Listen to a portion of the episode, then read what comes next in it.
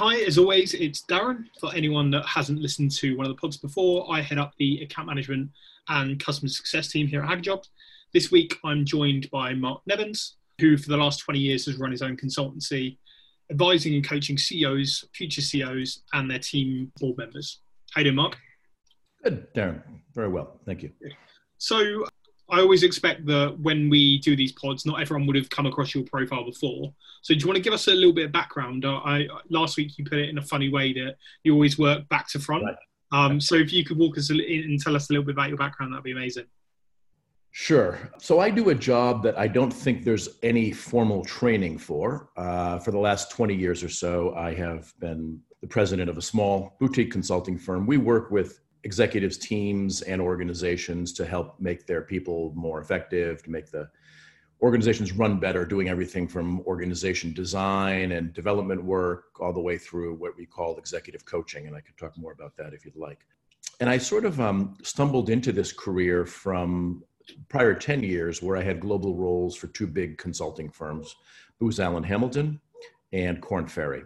And in each of those roles, I was responsible for all of the human resources functions globally, as well as people development. But back in the, when I started in my career, back in the nineteen nineties, people development and training, particularly management and leadership training, were still very primitive. They were nothing like they look today with full-blown programs, business schools offering all kinds of certification programs, uh, entire companies, global companies built to help people think about talent development. To your point about always telling the story backwards, I did, like like virtually nobody else in this in this career, I did a P H D in English literature, uh, particularly focused on the Middle Ages and Renaissance.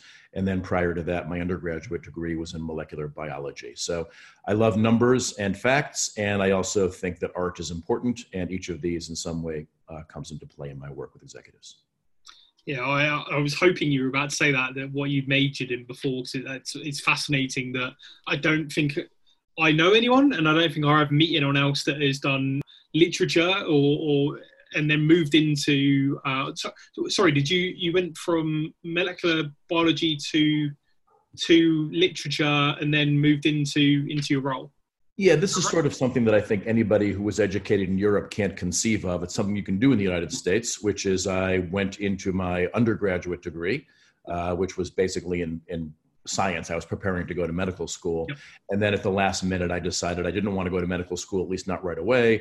And I thought I'd take a couple of years and read some books, and ended up doing a P H D in literature. So it was a happy, a happy sort of um, peculiar career for me.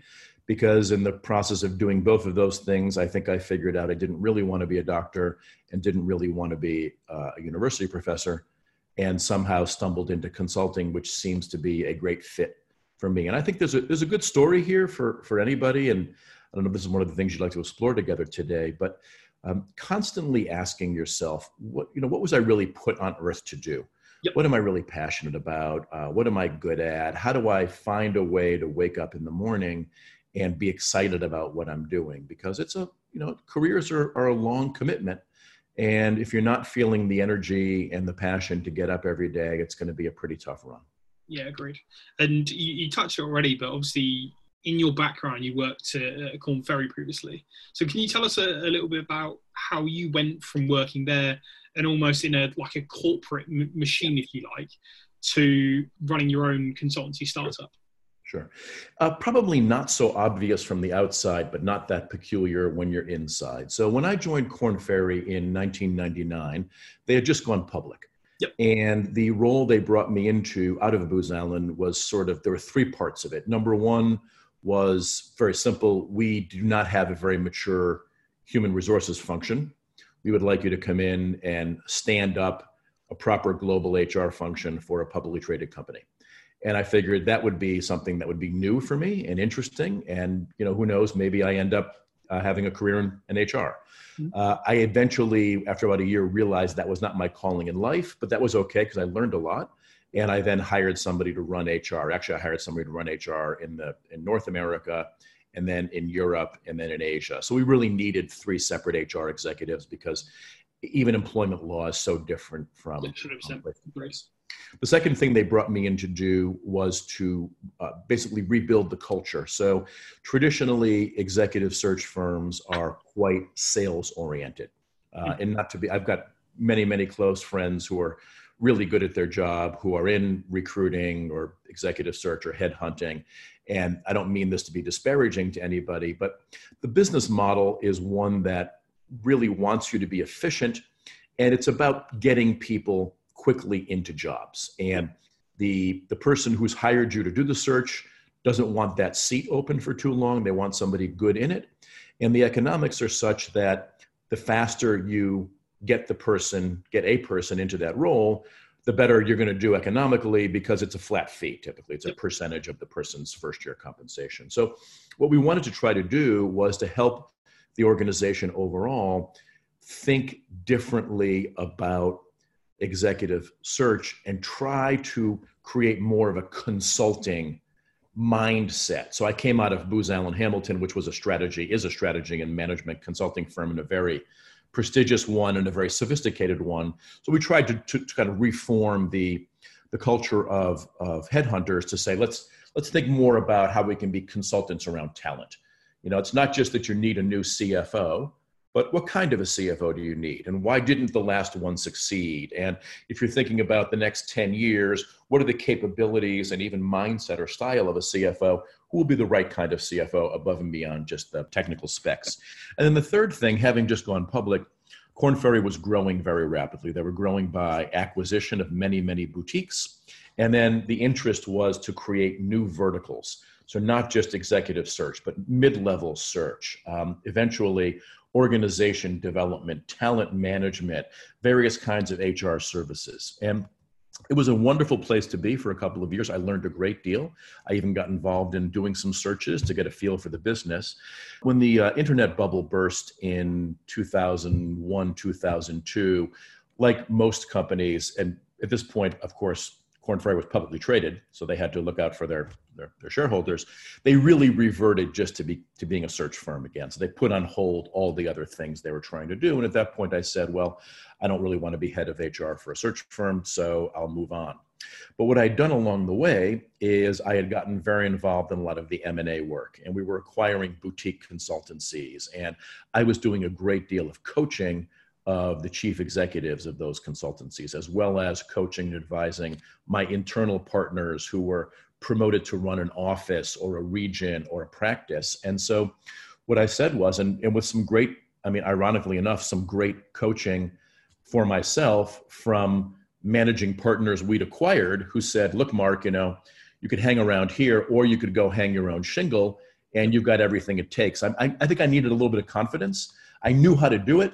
But the idea of just striding out and starting your own business uh, right after the collapse of the dot-com bubble was a little bit daunting. So that's kind of how I wound up there. And it took me about six months to figure things out. Luckily, my spouse uh, had a nice job at Citibank, so we could afford to pay for our groceries. And six months in, I, I sort of started to hit my stride, and I haven't looked back ever since. Nice. And throughout your career, you've been in consulting. So what is it about consulting that kind of scratches an itch for you? Yeah, that's a great question. I wrote an article about this. Actually, I wrote a chapter in a book about this, this very topic maybe twenty years ago, because it's not like, I don't think people wake up, you know, when they're thirteen years old and say, well, I thought I was going to be an astronaut, but actually I, I really want to be a management consultant, or yeah. I really want to be a, you know, a people development consultant. Uh, so it was completely serendipitous that I fell into consulting. I, all I really wanted to do, I was teaching up in Boston. Uh, in, I guess, nineteen ninety-three or so. And I just, I wanted to live in New York City. That's, that was, the big smoke was calling. Uh, the woman I'm now married to was living here. And I said, this is where I, I need to be. And I came down and I, I looked at a couple different jobs, and I stumbled into a job with Booz Allen Hamilton, and very, very quickly said, aha, there's some things that happen in this profession that are very, very much who I am. And I didn't know this was the case. So it took me a while to figure it out. It wasn't like I said, here are the three or four things that are really important to me. And obviously I've looked at, you know, publishing and, uh, you know, public relations and management consulting, and management consulting is the best fit. It wasn't that at all. So I think that what really appeals to me about any kind of consulting is the following. Uh, you constantly have to learn new things. So you're always pushing your acquisition of wisdom and knowledge and understanding. Uh, and I'm really, if you look back at my career, possibly going into medicine, possibly going into academia, clearly learning is really a driver for me. Uh, the second thing is I really love solving problems. So I don't know how many of your listeners uh, are familiar with the, with the Myers-Briggs, but in Myers-Briggs, I am an I N T J, and that is the classic problem-solving type. I Q tests, trivia night, I love these things. You know, solving problems is really fascinating to me. And um, and then the third thing is I, I do like helping people. So the if you look back at my career, again, going into medicine, going into teaching, and then going into consulting, each of these is about engaging with people to help them define the problem they're wrestling with and then help them figure out a way to solve it. And solve it not for them necessarily, but solve it with them. No, it makes sense. And I think it's it's interesting that I look at what you were talking about there. I'm like, that's exactly me. Like, I love quiz nights. I, lo- I love uh, I love helping people, which is, it, it, and I don't know, and I've said this a couple of times, how I've ended up in the career I have. Yeah. Because I never intended for it. I went to university. I grew up in Bath, so um, there was not a lot of jobs around Bath. So I went up to Manchester to go to university, ended up in Cardiff. So I did a circle of the, of the U K. Beautiful. And then just ended up in recruitment, and I don't know how I did it. Right. And, and I've actually quite enjoyed it since. So look, if you're if you're somebody who's interested in learning about many different kinds of organizations, if you're somebody who, I'm not a natural extrovert, obviously, I'm I'm actually a pretty strong introvert, but there are other things that really appealed to me about meeting new people, understanding how they see the world, learning from them about their experiences. And if If, if these are the things that really make you excited to get out of bed in the morning, then any kind of professional services, whether it's recruiting or consulting, or maybe even legal. I think legal gets a little tied up in um, in technicalities and and uh, and deep subject matter expertise. But I've got I've got a couple of friends who are barristers and um, what's the other one? You've got barristers and you got judges. No, there's the, I, I, anyway. Um, how much I know like, legal, I'm like... Yeah, I don't always get my terminology right. Uh, anyway, they're, they're the ones who are less likely to be found in the courtroom and more likely to be found counseling okay. behind the scenes, right? And it's, it's a wonderful career. I think one of the things the pandemic has taught us is that we really are social animals. And uh, even for those of us like me who are more introverted, not being able to engage with people uh, can be very, very painful. And being able to engage with people, even if you don't think about that as your main driver, does give you an awful lot of meaning in your life. Yeah.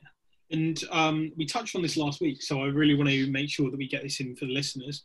But last week we were talking about how previously to the unprecedented times we're living at the moment, management was quite rigid. But what trends are you seeing in the market at the moment? Are they as a result of what's going on, or do you think this is just a natural progression on where we would have got to?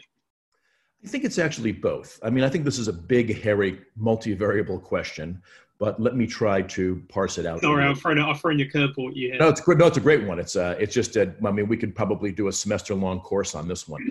But I think in very simple terms, what we've seen with the evolution of society is an evolution of management. So um, we've moved over the last hundred years, and you can see this in the U K as well as in the U S, from being, you know, much more of a rigid, structured, class-oriented society, right? And today, you know, in the United States, there always was the fact that anybody could be president.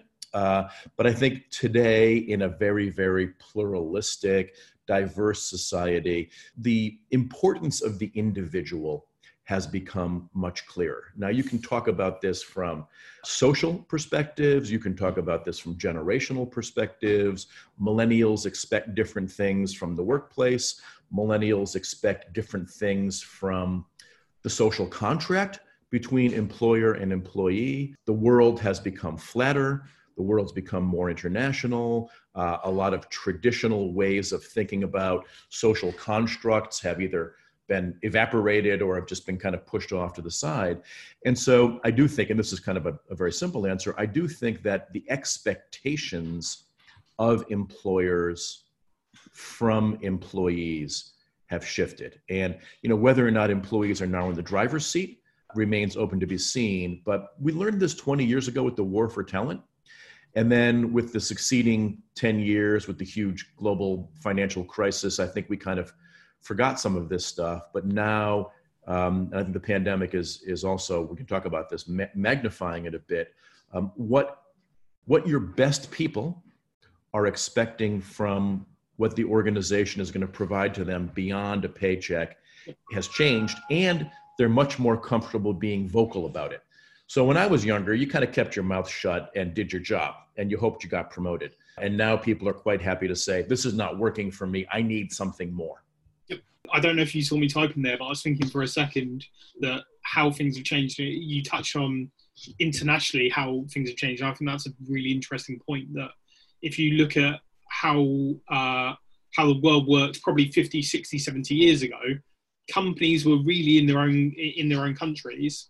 And they very, it wasn't very often that they went outside of that. There's a, have you seen The American Factory? It's a Netflix documentary that was made by the farmers. Fine. So it was, talk, it was, um, it was a Japanese organization that came over and they'd taken over one of the factories in Detroit that had been closed down because of uh, all, all the changes in the automotive industry. And they came in, but they wanted to have installed the same management structures that they had in Japan to the U S. And obviously U S uh, legislation very different, the way that Americans like to work very, very different. So it just fell apart quite quickly. And I think that's a really interesting thing to look at, that you can't instill the same management structures to one uh, country as, a, as another. But it's also the same if you look at the way that companies are set up from a, a size perspective. If I look at HackerJob, if we manage to say... Uh, if we scale to ten thousand people tomorrow, we'd have to change the management structure tomorrow, because I, I just don't think the management, I think management is based on the moment of what you can do at that, at that time. Whereas if you are keeping that to ten years down the line, not changing anything, stuff falls apart quite quickly, stuff breaks. Yes. No, I th- look, I, again, I think there's about a book's worth of uh, interesting insights in what you just said. And I, I'd call out a couple, and we could go deeper into any of these. Uh, one of them is that I do passionately believe that it is the job of management to set and curate culture. And even if management doesn't think that's their job, it will be their job. And that culture, for better or for worse, will be a result of how they think about or don't think about setting and curating that culture. Culture, obviously, is all about values, ultimately, what's important to us. And what's important to me, and I, look, I, in, in my job, I've had the pleasure and privilege to work across many different industries, many different countries. I think I've I've traveled or worked or taught in something like sixty or seventy countries in my life. And I find it endlessly fascinating that just sort of the tacit understanding of how a group solves a problem is completely different in Bangkok than it is in London, than it is in Los Angeles. It's just completely different somehow. And then, of course, you overlay an investment bank versus a media company. Versus, I do a lot of work with not-for-profits. I have a, uh, I have a sort of a pro bono urge yep. in me, and every year I'm working with, with either a university president or some sort of a, uh, I work with Big Brothers Big Sisters a couple of years ago, New York Public Radio. I pick a, an organization that asks me for some help, and awesome. Then I work with them pro bono. And the um, what drives people to be excellent in a not-for-profit is often very different from what does in a manufacturing company, right? So, I mean, it's, it's, it's, this is a wonderful thing. When I was in graduate school, I looked across the river at the business school, and I didn't like these guys very much. I thought they were all very crude. They were only interested in money. And, you know, I found them sort of socially uninteresting. Yep. And then when I finally found myself in business, what I realized is that the, the reason why business is really fascinating is that it involves people, yep. right? So the basics of business, right? You know, cash flow, time value of money, you know, supply chain, these are not terribly complicated ideas. What makes business so interesting and so challenging is that it involves people yes. who have desires and agendas and passions and imperfections, and they're changing, and the world is changing, and the industry is changing. And that's what I think uh, makes the whole dynamic so interesting, and it also keeps me employed.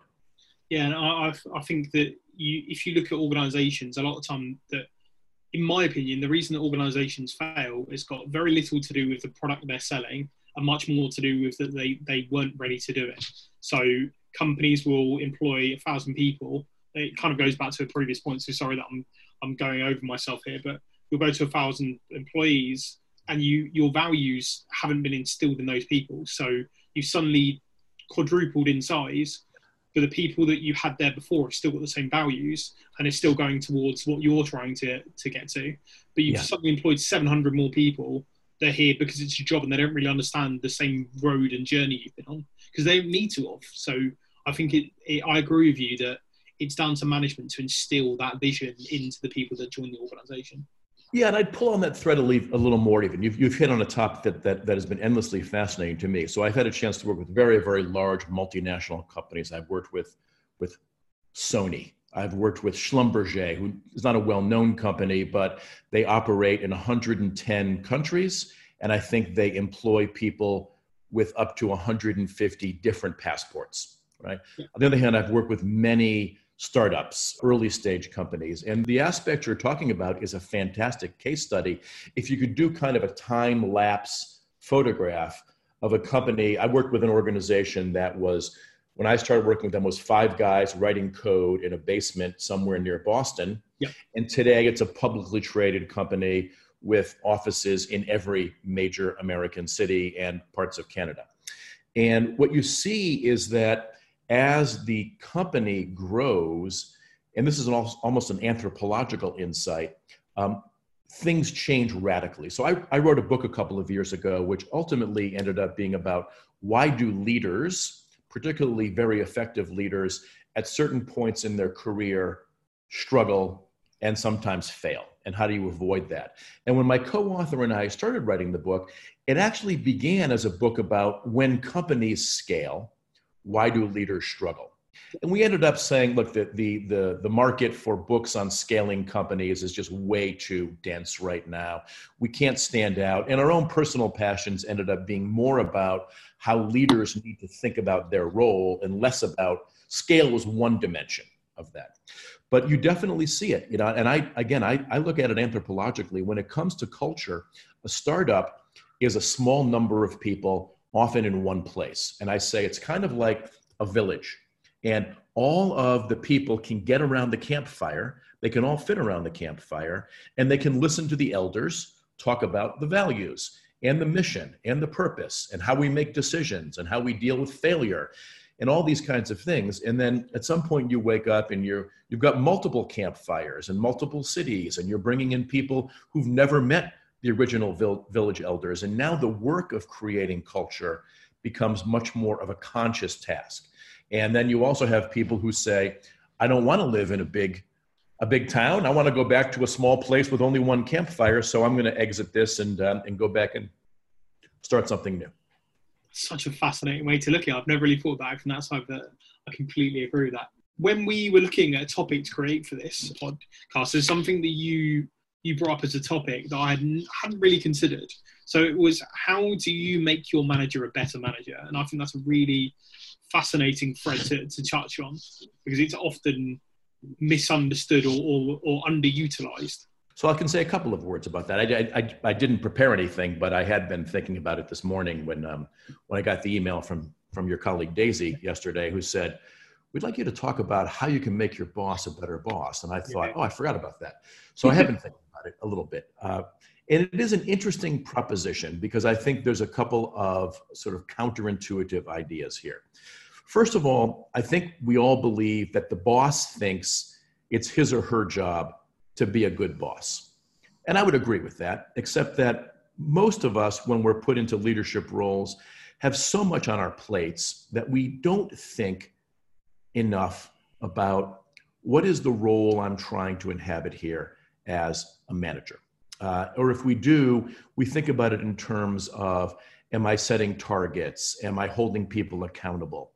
And there's a lot more to being an effective boss than just what I would call kind of the hard or tangible parts of management. I think that particularly in a knowledge economy, which we live in today, in a, in an economy where people have expectations from their employers that go beyond just a paycheck, and in a world that's dynamically changing all the time, The, the most important role of any manager is to create individual and organizational capability, to make the individual team members better, to make the team overall better, and to help people think about not just how to be successful in reaching today's goals, but in how to build capability and muscle to deal with tomorrow's challenges and tomorrow, because tomorrow's going to throw a whole new set of challenges at us. You look at the year twenty twenty, and among many, many headlines, this has been a very, a very headline heavy year. It's like, well, what happens if we throw a global pandemic at everybody? How do companies respond? How do people respond? How do managers respond to that? And you know, it's not like we can prepare for the next thing, because the next thing is going to be as unrecognizable as this thing. Nobody expected twelve years ago an absolute meltdown of our global economy because of all kinds of arcane financial instruments. So I do think that I'll posit a couple of things. First of all, there are bad bosses. We've all had bad bosses. I don't think that many people wake up in the morning and say, today, I'm going to be a bad boss, right? Generally, bosses want to be good bosses. They want to do a good job. Presumably, they've been put in charge because they've shown some talent or capability. And at the end of the day, they're, they're being promoted, and being compensated depends on their being a good boss. So I think they'd like to be a good boss, but they often don't know how to be a good boss. They often have not had great role models as good bosses. And the third thing is, I think they put, or we put, a little too much pressure on them. So my aha, maybe my aha for the day is, how can you help your boss be a better boss? And I do think there are some things that you can do and should do, because at the end of the day, your boss being a better boss makes you happier, more successful, more effective, and you can move on in your career and make more money, get a better job, you know, rise up the corporate ladder. So I'd start out with the idea that I can make my boss a better boss. Now, one way to not go about doing this is to say, hey, boss, you're not a very good boss. Let me tell you how you can be better. Yep. But the way to do it is to gently engage your boss in what I call developmental dialogues, right? And the key here is to tee these up when there is not a lot of pressure. So the right time to make your boss a better boss is not when your performance review is happening. It's not when you're really frustrated.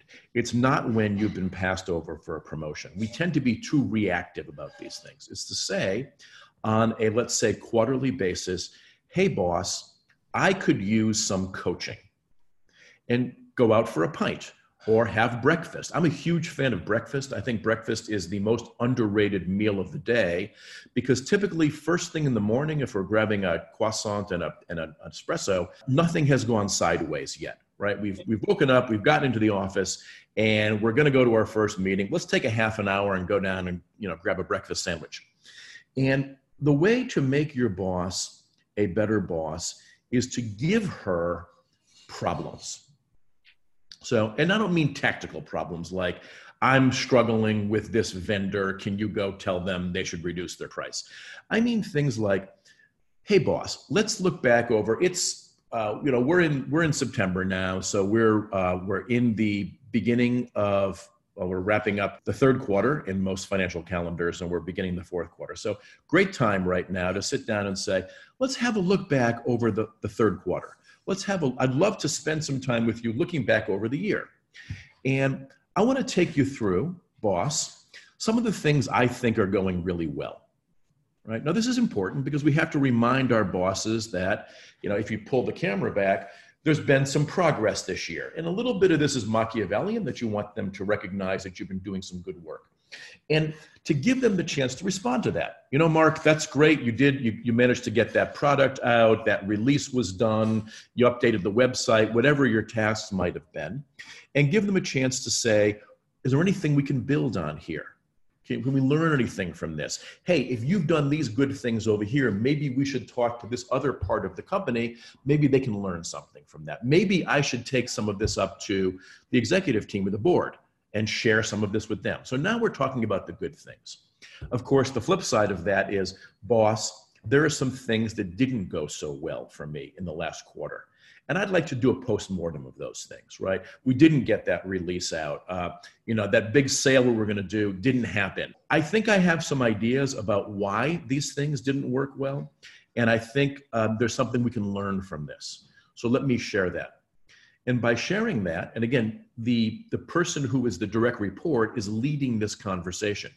By sharing that, the boss now gets to say very comfortably, not awkwardly, "You're right, Mark, you missed that. I don't know, let's talk about why that sale didn't happen." Or, you know, "There's something else that's been bothering me, Mark. You don't seem to have a good relationship with so-and-so over in product development. And I think that could be causing some of the friction here," right? So those are, I've got three or four other great questions, but those are just two of the examples of how sitting your boss down and catalyzing what is ultimately a mentoring and coaching and developmental conversation, rather than the normal one-on-ones with your boss, which are about whatever the fire of the day is, or just kind of tracking the metrics. And these tend to be very boring meetings where we're just going through spreadsheets and we probably didn't even have to have the meeting at all. So I would, I would love my, because I've got a team below me and I love them when they challenge me on stuff. Because if I'm being honest, the most, the most interesting thing to be about being a manager is that I want to look in two years' time and go, "Wow, that person ended up there." Like, that's what I want as a manager, that I want to turn around in two years' time. And great if they still work un- under me, but if they are in two years' time as same position as me or higher than me, and they've ended up at Amazon or, or, or Facebook or something like that in that position, I'm like, great, I've done my job as a manager. That's what I'm trying to achieve. That it's all well and good them hitting their targets within my business, but really the reason I moved into management is that I want to work and coach people. So if they're doing something in two years' time that is above and beyond what I was expecting them to be doing, then I'm like, great, I've, I've achieved my goals. Yes. By the way, that is one of the, what I call paradoxes of management. And I'm, I'm actually working on a short article on this right now, because over the years I realized there's a, a handful of very interesting paradoxes. And the paradox here is that the more people who outgrow me as a leader, the better a leader I am. Now, the more people who leave me because I'm a crappy leader, yep, that's not a good thing, right? Yeah, but yeah. if I am if I am a net positive exporter of talent as a boss, people will notice that. Yes. Yep. Right? And now it's like, wow, geez, Mark seems to be really good at developing people. Gee, why do all the superstars come out of Darren's group? Yeah, we lose some of them, which that's that kind of sucks. But hey, you know, we're going to give them some new people, and then they're going to be fantastic. Exactly, exactly. I, I, I that's a different that... mindset as a boss, right? So now we're going to get into sort of what is the mindset of a great boss. And I don't know that a lot of, I don't think the majority of, of, of managers would say that my job is to create great future leaders. Uh, I think that is one of the most important, if not the most important parts of your job. But I don't know that a lot of people think about that, because they're still trapped, I think, in a more insecure, how do I advance my own career, rather than realizing that it's um it's like, if you create great people below you, it's going to float you up. And that's going to be one of the most powerful and sustainable ways to advance your own career. I, I, I completely uh, agree with that point. And I, I think what scares me about the second part is, Do do you really want to get into into retirement home at seventy-five years old and go, I trod on a lot of people in order to get to the position I have? Because it's not fun. Like, you really want to, you want the people that work below you to like you. You want the people above you to respect you as a manager of what you're doing with that team. So if you're just treading on people and then they're leaving because they're getting burnt out after after eighteen months, the market is very small, especially as we go more international, that everyone knows someone. And then suddenly when they ask for some advice on, oh, how good a manager was was Darren, they're going to start talking about, no, actually, he was crap. Like, he, he trod on me. He made me work till eight o'clock at night. He never gave me any praise. He never helped me when I, when I needed the, the help I did. And actually, when I've joined Business B, yes, I've actually become ten times better than I was under Darren. And yeah, those are the kind of things that are going to kill you in your career. Yeah, I wonder if people recognize this, and it is the power of networks and power of social media to some extent. I, I think that LinkedIn, for example, would would prefer that people wrote more references, yep, but but we don't, because we're lazy. Yep. Um, however, anytime I'm going to meet somebody new, I look on LinkedIn and I say, oh, look at this. We have twenty-five mutual connections. You can bet I'm going to call a couple of those people before you and I meet and get a little background. And they're going to tell me either, oh my God, Darren is just the, the most amazing guy. You're going to love him. Great sense of humor, super smart, da, da, da, da. Or they're going to go, oh, Mark, yeah, you might want to just skip that meeting. You know, he's really not very uh, focused on other people's success. He's, you know, he's difficult personality. He's uh, just out for himself. And these, I mean, we can tap into that in ways that would have been unimaginable ten or fifteen years ago. Yeah, one hundred percent. And I think it's important when you look at big organization, but especially as you look at smaller organizations, that suddenly there isn't anyone to hide behind. If you're looking, if you're, because you were talking about this small company in Boston who have now got uh, places all uh, across the country. When you, when you're in a small organization, you can't hide very much because someone is, because if you're not advancing them, then no one is. Whereas if you're working for a Bloomberg or a H S B C or a Barclays or, sorry, I'm just naming big financial organizations here, like Microsoft, there's lots of managers in there that can help if, if you're not doing it. Yeah. And I do think it's important. Uh, and I, I find this, even when I'm working with senior executives, I will ask them, who who's your mentor?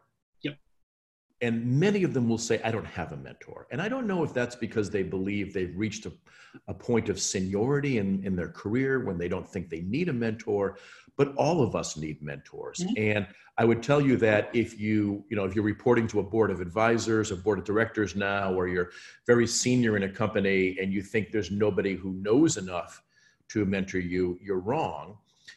But the other flip side of this is very much like with the boss conversation. The mentor relationship depends on the mentee.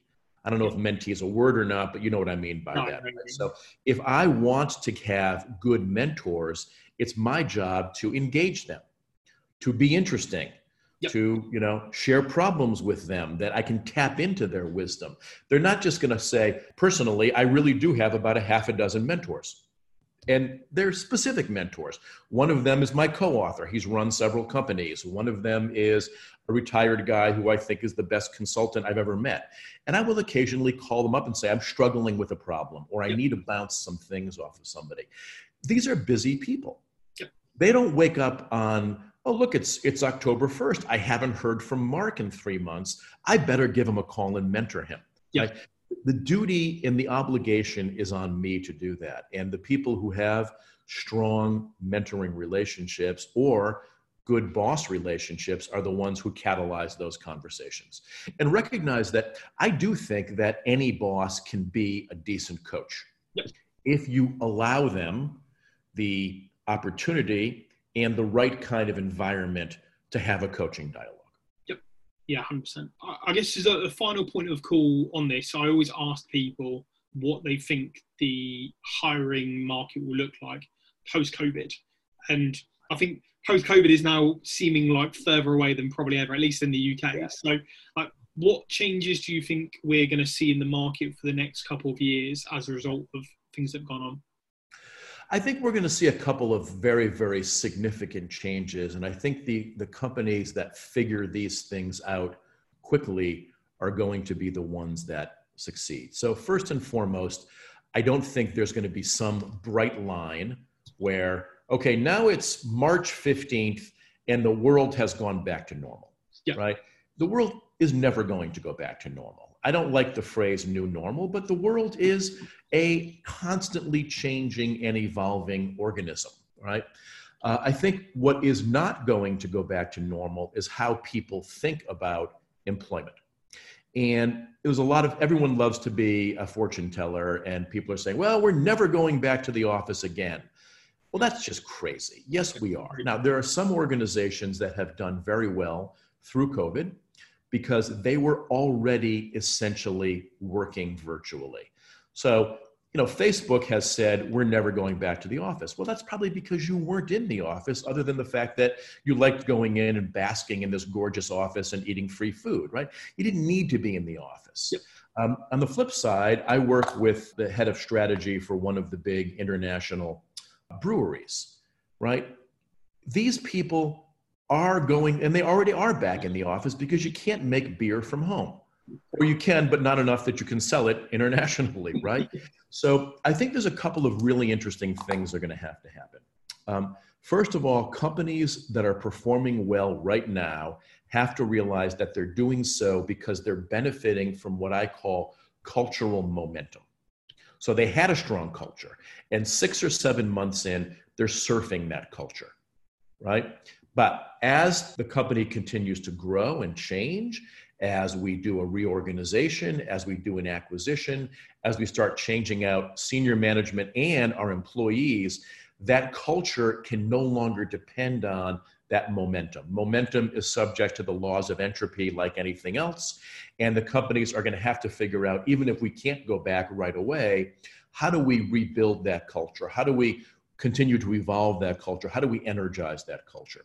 I think the second thing that's causing me concern is the rise of a different kind of class system for companies, where there's a sense that these people have to go into the office and then these people can work from home.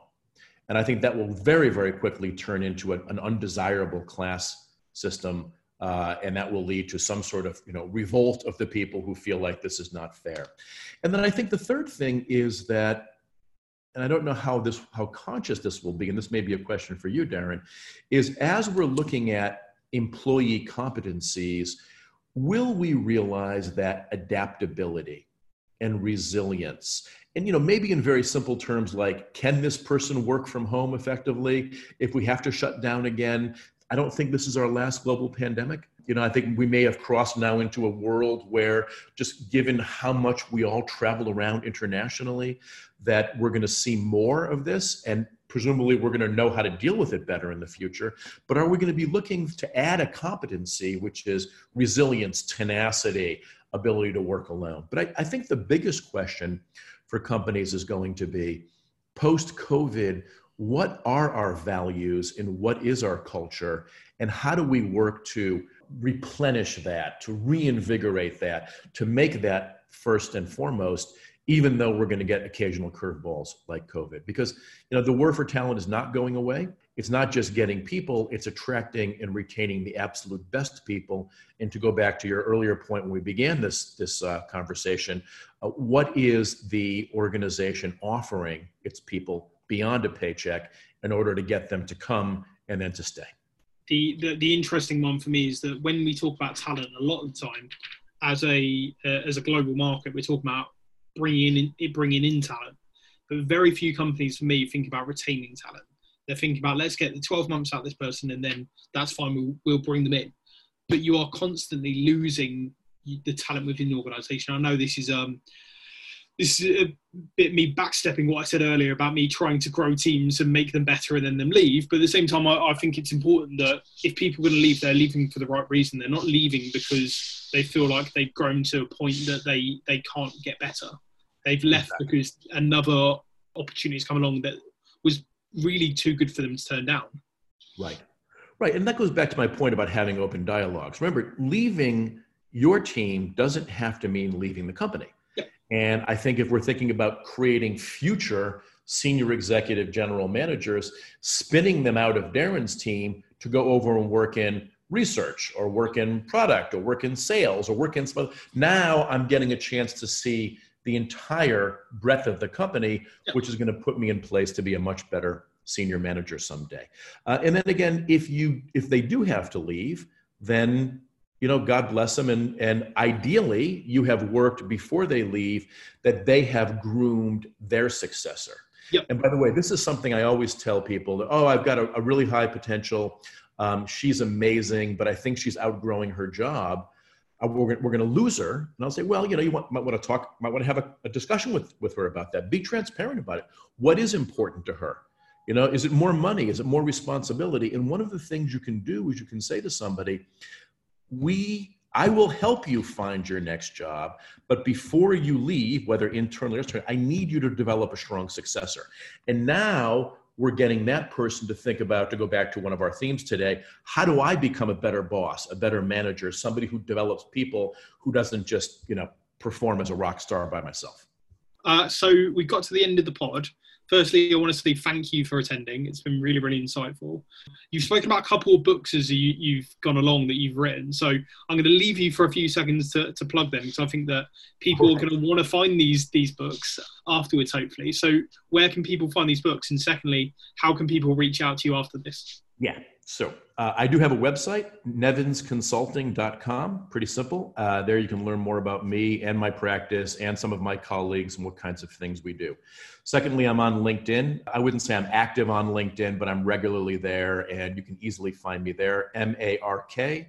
And then my surname is Nevins, N E V I N S. If anything I said today was of any interest to you, there's two things you could look at. I write regularly for Forbes magazine, forbes dot com. So if you write my surname and forbes dot com, you'll see all of my articles there. And I'm typically publishing every three or four weeks. My next article is going to be about, somewhat similar to some of our themes today, why will emotional intelligence be an even more important executive and manager capability post-COVID. Uh, so forbes dot com is a good place to find me. And then finally, I wrote a book, I said eighteen months ago, two years ago, called What Happens Now. There's a website for the book, w w w dot what happens now dot com. And this is the topic of the book we didn't cover a lot today, but what my co-author and I were interested in is, why do some leaders, including very, very successful ones, why do they reach points where they struggle? We call it, they stall. They stall like an airplane or stall like a car. They've been amazing, but they reach a point where whatever used to work for them doesn't work anymore. And the big insight we had is that as managers, we tend to think our job is to change the things around us. New strategy, reorganize the company, build a new product, you know, uh, bring in a new system of some kind. But at these really, really critical points, sometimes the thing that the leader has to change is himself or herself. So the, uh, to your point earlier, as we have grown, what this company now requires from me as a leader is something different than I was before. And if I can't reinvent myself, I will not continue to be successful. Amazing, amazing. Um, and then if people want to reach out to me, if you reach, or, or the team at HagJob, which I say, um, if you reach out to hello at hagjob dot co, um, we will redirect any questions. Thanks again for your time, Mark. Absolute pleasure. Thank you, Darren.